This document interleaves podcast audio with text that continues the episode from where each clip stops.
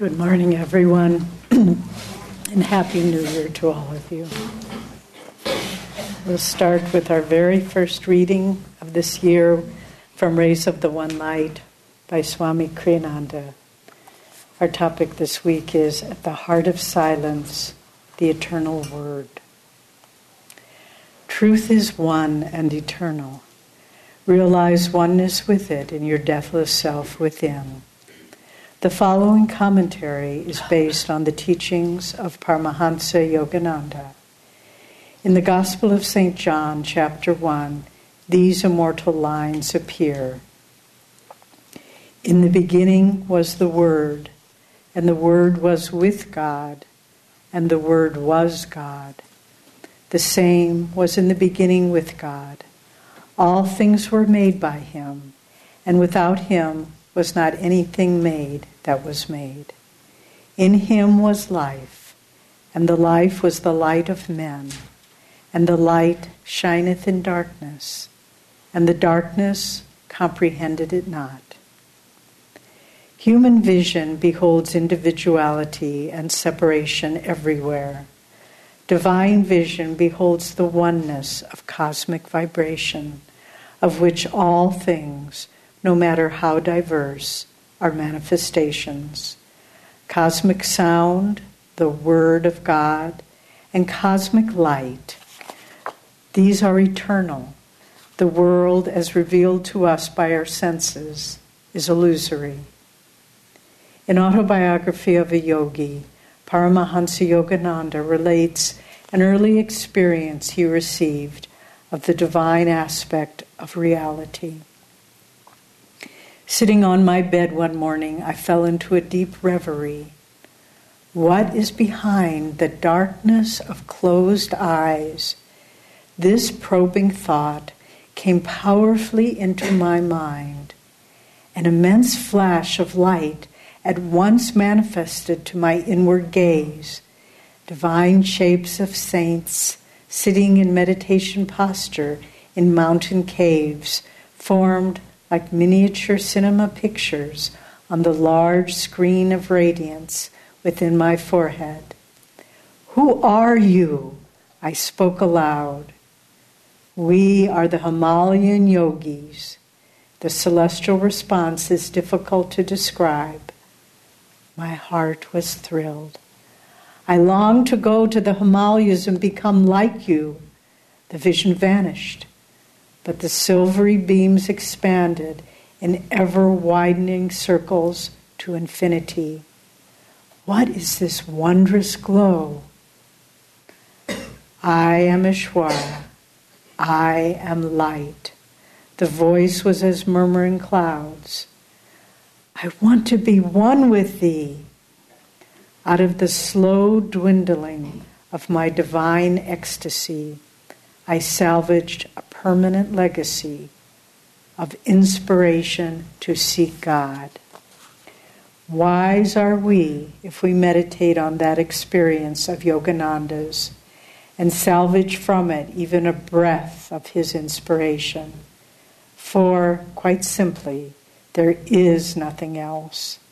As the Bhagavad Gita says in the seventh chapter, I make and unmake this universe. Apart from me, nothing exists, O Arjuna.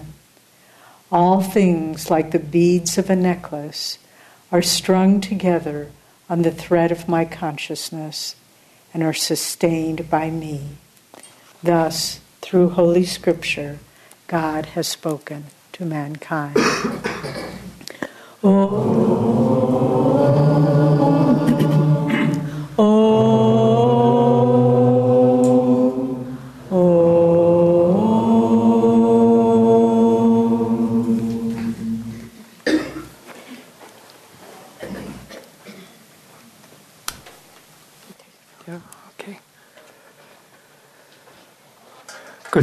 Everyone. It's, this is a beautiful time between New Year's and Master's birthday, also with Christmas in there. It's kind of like an extended holy season for us. I'm going to read from Whispers from Eternity. I'm going to read the very first whisper, And I would like to suggest that you memorize it. It's very, very easy because this one in particular is like the skeleton key that opens the door to all right attitudes. Or for those of you who are into healing, this is the rescue remedy for every difficulty. So, and it's very simple in its concept, but very profound. This is the cosmic salutation, and it's inspired by the Bhagavad Gita, the Hindu Bible. O Spirit, I bow to thee in front of me, behind me, on the left and on the right. I bow to thee above and beneath. I bow to thee all around me. I bow to thee within and without. I bow to thee everywhere, for thou art everywhere. See what I mean by it being the universal attitude that allows us to have the proper attitude in everything. This is the day before Master's birthday. Actually, oh no, not quite. Another half hour, it'll be Master's birthday in India. So, probably while we're speaking, it will transit into Master's birthday. And so we'll speak mainly about him, but we'll reference the readings from the uh, scriptures that we heard. But I want to start, Devi G, and uh, that's the Indian terminology. Devi G, you always add G to the end. Devi and I write a weekly blog, and uh, the blog that came out, it comes out on Thursday night. And so the blog that came out was about Master. And so I thought I would read that. And then because we're limited or self limited to 500 words or less, uh, I'll now have a little more freedom and a little more words. In the beginning was the word, after all. So, so I will expand on these thoughts a little bit. So this is the block. Paramahansa Yogananda's mission was to help usher the whole world with greater understanding and spiritual insight into Dwapara Yuga, the new age of energy in which we live. Someday, Swami Kriyananda wrote, I believe he will be seen as the avatar of Dwapara Yuga. It was a world changing mission, and therefore his teachings needed to be revolutionary. In some cases, what he taught was well known in India, but created a revolution in the West. Others of his teachings were completely new to this age. Let's look at some of both. Number one, the title of this is Seven Revolutionary Teachings of Paramahansa Yogananda. Number one, only God exists. God is both beyond and within all manifestation. He dreams this world into existence and every atom and star is created from his consciousness. The goal of life is to awaken from the dream and realize our unity with him. Why revolutionary? This ancient Vedic teaching is new to the West, which views creation as wholly separate from the Creator. Today we read from the Gospel of John, which is the most uh, mystical of all the Gospels. He was the deepest in that sense. And it begins by saying, In the beginning was the Word. But it doesn't ask the question, nor do scientists ask the question, what was there before the beginning? And as we speak, there is something before the beginning of the words that we use which is the thought or the consciousness. And then we take that thought, we take that consciousness, and we vibrate. We literally vibrate our vocal cord, vibrates air. That produces a sound, and we've learned to both produce an intelligible sound, if not always an intelligent sound. And people have learned to hear that in such a way that the consciousness of the speaker and the consciousness of the listener are thereby joined together by that vibration. But the consciousness precedes the vibration. And so it is with God. There is still consciousness, just the pure consciousness of God. Lahiri Mahashaya called that still prana. And then that still prana, a small part of it, because the words we speak are only a small, small part of the totality of our consciousness. Isn't that true? And so just a small part of God's consciousness is put into vibration or the word. And that vibration is what manifests all of creation. So in the beginning of creation was the word, but before was the consciousness, which has not yet produced itself into the word. And so that creates everything that is. And that creation, since everything that it is, is a creation of God's consciousness, by extension, that means that you and I, and everyone else, and every atom, and every star, is only an extension of God's consciousness. And the West views God as separate from the Creator. Our religious background makes us think of God as separate from us. And the most we can aspire to, generally speaking, is to go to heaven and sit near God, maybe on his right hand, which is where Jesus sits. But the Indian scriptures talk about that that still see that concept still is an extension of the outward creation of God. Heaven is still outward even though it's more subtle, even though perhaps it's everlasting, nonetheless, it is still an extension. I mean, it's, it's still something separate, apparently, from God. But what we want is to merge back into God, and so that we become one with Him. And that's the difference, by and large, between the Hindu concept of moksha, freedom, complete freedom, uh, and and uh, the Western concept of living a good life and going to heaven. Number two, daily meditation. Stilling the mind is the way to see behind the dream. Meditation consists of withdrawing outwardly directed prana, subtle energy or life force, and focusing it at the spiritual eye, concentrating on God or on one of his qualities light, sound, joy, peace, calmness, love, wisdom, and joy. Why revolutionary? When Yogananda came to America in 1920, almost no one meditated. Now millions do daily.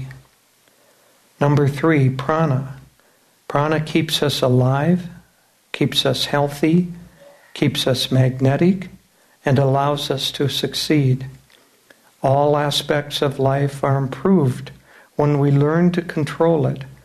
For to control energy is to gain control also over all things material.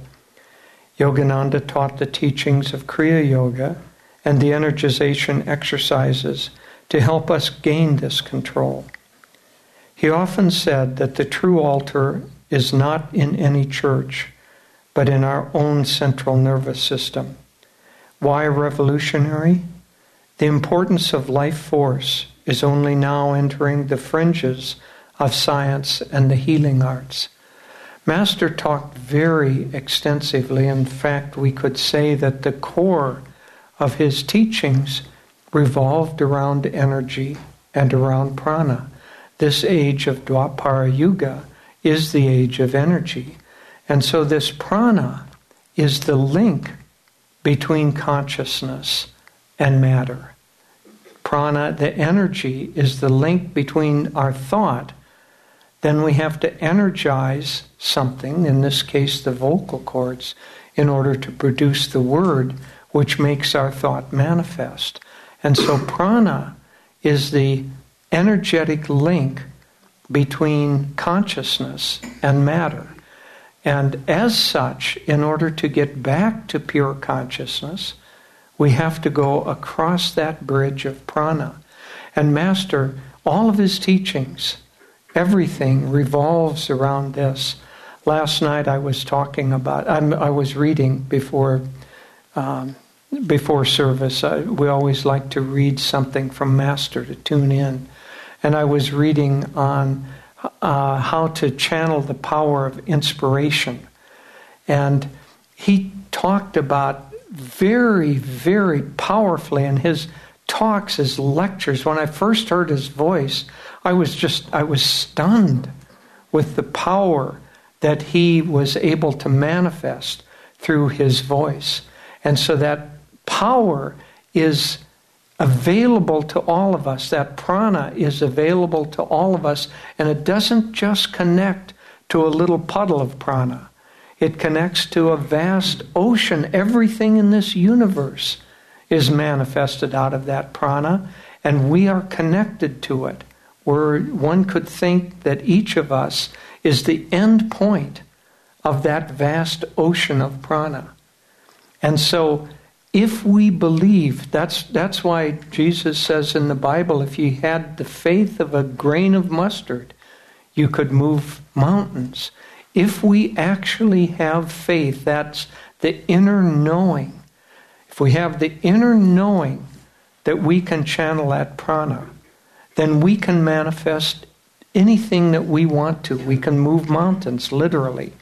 That's a high order of that ability to, to manifest things through prana. But all of us can manifest. And in this article about how to draw inspiration and creativity, he talked about how all of us must become channels for that creative flow.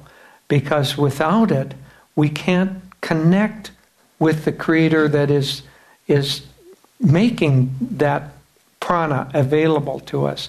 And he said there are three kinds of creative inspiration basically, large, medium, and small. He said small inspiration is the kind of inspiration that takes creativity of others and just adds a little twist to it. So it makes it seem like it's like it's something new. I don't know, make up something. Oh, here's, you know, my mother used to butter bread or toast but I've got a new idea. I'll butter it on both sides. So that's that's a kind of a creative inspiration, but it's just a slight addition to the creative idea of someone else. Then he said that medium sized creation is something that actually is new, but it's not of great consequence. You know, you come up with a new song or a new painting or you have a new idea that you do at work or something that's new that isn't just an extension of what someone's done before, but it doesn't affect lives very largely. And then he said, but the but the great creators, the great manifestors, have inspiration because he said we all come into this life like genetically programmed to be creative. And according to how much faith and how much energy we're able to channel, because it's not our own, it's always God's, according to how much energy we're able to channel, we can do great creations which change the lives of hundreds, millions of people in the world. And those great creations, and he cited Edison and uh, you know Burbank and others of his age. Those great creators uh, channeled the kind of energy that uplifted the whole of society. So all of this is the channeling of prana, and the channeling of prana or energy has to do with our consciousness. It's channeled by will. And so the consciousness that we have and focused willpower allows, like a rheostat, the switch to open up. And then it's God's power that manifests everything, but God's power flowing through us. because He created this world in order that we all might enjoy the educational and entertainment value of creation.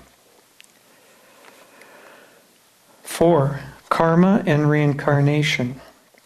Every thought, feeling, and action creates a wave of energy that is destined to return to us. As we give, so shall we receive. The results of our own past actions create the circumstances and events of life. The way to free ourselves from this karmic cycle is to accept life, control our reactive processes, be even minded and cheerful, and dissolve the ego. Why revolutionary? Appreciation of the importance of karma is beginning to sweep the world and change behavior. Five, we don't need to leave the world. Yogananda's mission was in part to help us see God in every person and activity. Why revolutionary? In the past, sincere seekers avoided worldly activity and withdrew to caves or monasteries. Number six, the desire to be happy and to avoid pain is the universal motivation behind every action. Over lifetimes, our definition of what makes us happy evolves. At first, happiness is sought in laziness and sensuality, then in ego centered accumulation of possessions or power. Gradually, this evolves into an altruistic desire to help others, and finally, the yearning for self realization which alone brings the joy we have always sought. Why revolutionary? People everywhere seek things, imagining that happiness lies outside themselves. And number seven, spiritual communities provide the optimal dev- environment for the pursuit of happiness and God. Why revolutionary? The spiritual community movement is only now starting with the Ananda communities as forerunners. Paramahansa Yogananda's revolutionary teachings need to be applied both culturally and personally. While these seven points only scratch the surface of what he taught, each is worth a meditation or two to see how they might apply in your life. So, Master came really at, at the juncture of two different ages. The old Kali Yuga, where everything was seen as form or outward extension. And in that age, a particular kind of spirituality was correct because the consciousness of mankind wasn't expanded enough yet. In this great cycle of ages, wasn't expanded enough to see things as energy, as prana, as consciousness, as vibration, because everything seemed only solid and only hard and, and material. But now the age of energy has come. And as Swami said many times, he feels that Master and this line of masters are the line to help us understand the behaviors and attitudes and right way to uh, connect with God in this age of energy, in this age of Dwapara Yuga. And so the great power and great consciousness that Master came with, I mean, he electrified this country. You know, he came in 1920. By the time he, by the mid 20s, he began his spiritual campaigns going around and teaching. I mean, when, when you read about what he did, we've all heard, oh, he went around and he gave some talks.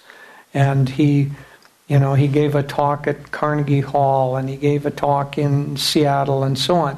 And we think, Oh, yeah. Well, he kind of rested up during the rest of the week and gave a talk on Saturday night, and that was it. He electrified a whole nation with his consciousness. He would go and he would go to Minneapolis and he would do a month long course in teachings, teaching every night of the week, and he would give programs during the day and uh, meet with people and the press, and he was constantly busy, constantly focused on being a channel for these teachings to pour into the West and change the consciousness.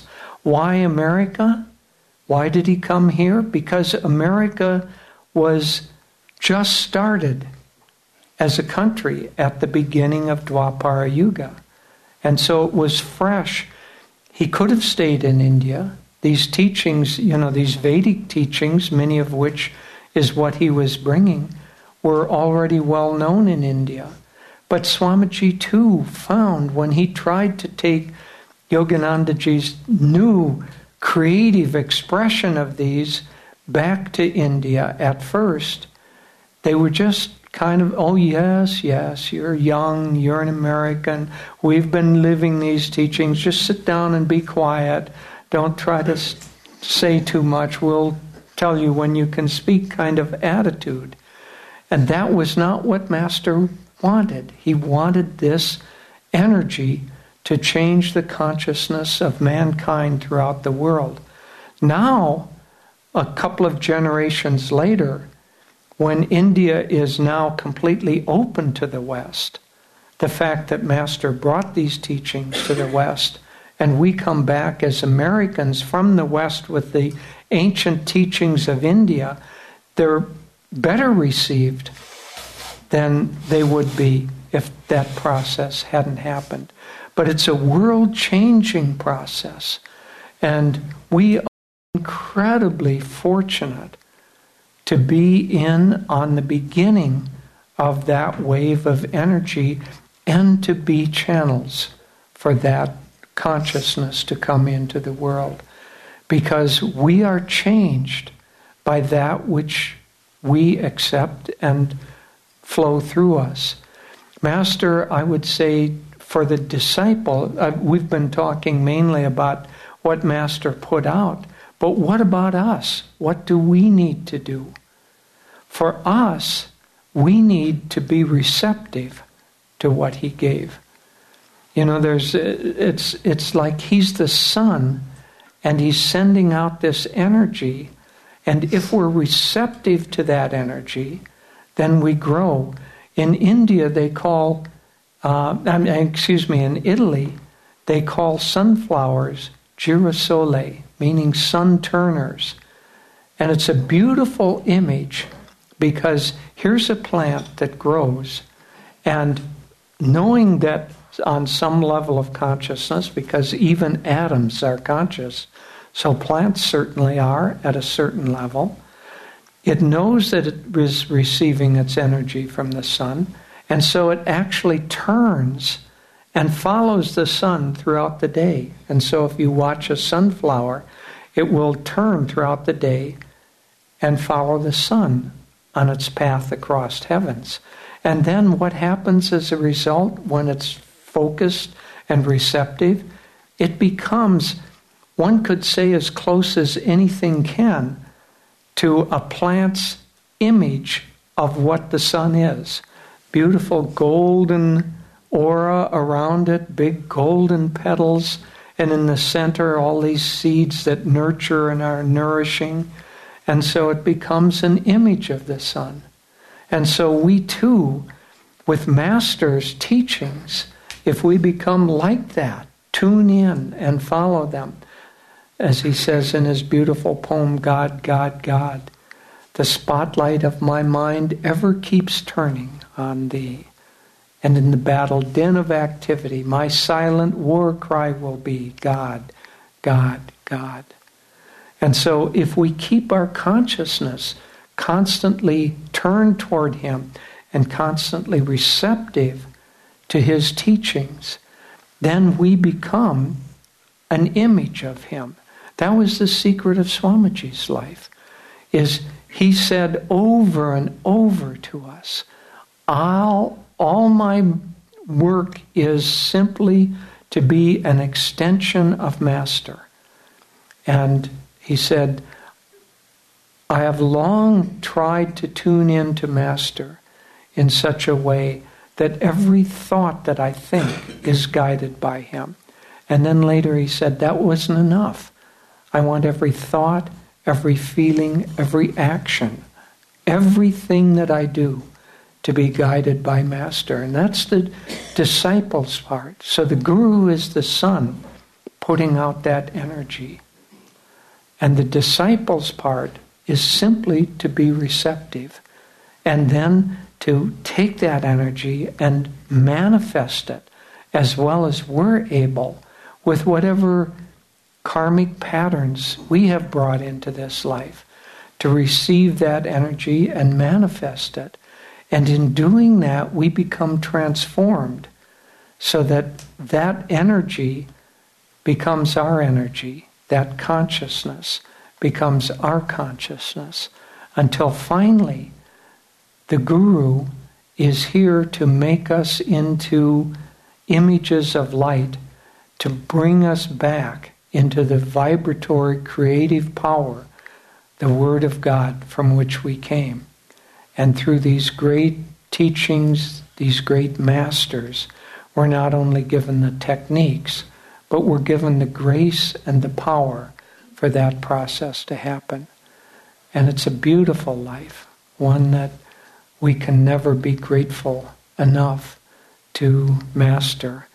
But what we can do is that we can recognize that God is always in front of us, always behind, to the left, to the right, above, below, inside, and outside. We can recognize that God is everywhere, that Spirit is everywhere, and we are part of that Spirit. God bless you.